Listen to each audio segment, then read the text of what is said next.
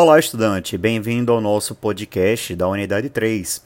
Tá? Aqui nesse podcast eu quero destacar para você os seguintes conceitos, começando pelo conceito de gestão da qualidade, uh, que é uma área, é, assim como uma prática organizacional, uma função organizacional que visa promover a qualidade não só do ambiente hospitalar, a qualidade interna, ou seja, a melhoria dos processos, a redução de falhas, a redução de desperdícios de modo geral, é, como também promover uma melhoria externa, ou seja, entregar uma maior excelência na qualidade para o cliente, no caso do hospital, para os pacientes.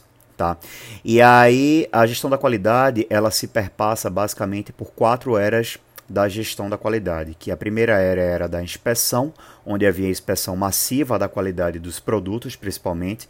A segunda era, que foi a era do controle estatístico da qualidade, né, onde os processos de produção eles passaram a ser mensurados através de modelagem estatística, por isso controle estatístico.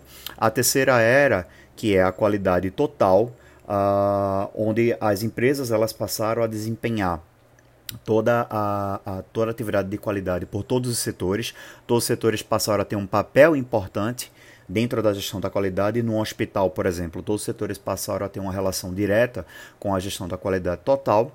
E, por fim, a gente tem a gestão estratégica da qualidade como uma quarta era é, da gestão, né, que uh, foi onde as empresas começaram a observar a gestão da qualidade como um diferencial competitivo, ou seja, eu posso promover a qualidade interna para o meu ambiente organizacional e, consequentemente, oferecer uma maior qualidade né, do meu serviço para o meu cliente, para o meu paciente, e isso pode me gerar vantagens competitivas perante as concorrências de modo geral. Tá?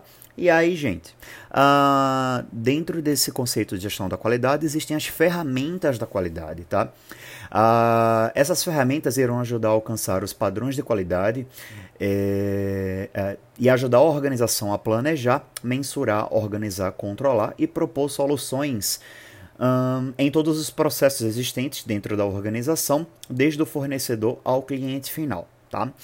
Além disso, existem os pilares da qualidade, é, a começar pelo primeiro pilar, que é a qualidade intrínseca. A qualidade intrínseca está relacionada à qualidade interna, né, que é promovida internamente pelo ambiente hospitalar e vai fazer parte dessa qualidade intrínseca o atendimento, os cuidados uh, hospitalares, os custos, a segurança do paciente, os padrões estabelecidos para os serviços hospitalares e o suporte aos profissionais. O segundo pilar da, da qualidade vai ser a acessibilidade ao sistema de saúde, ou seja, a equidade, é, igualdade, respeito à diversidade e democratização geográfica, ou seja, o quanto que eu torno o meu sistema de saúde acessível para a população e para os meus clientes.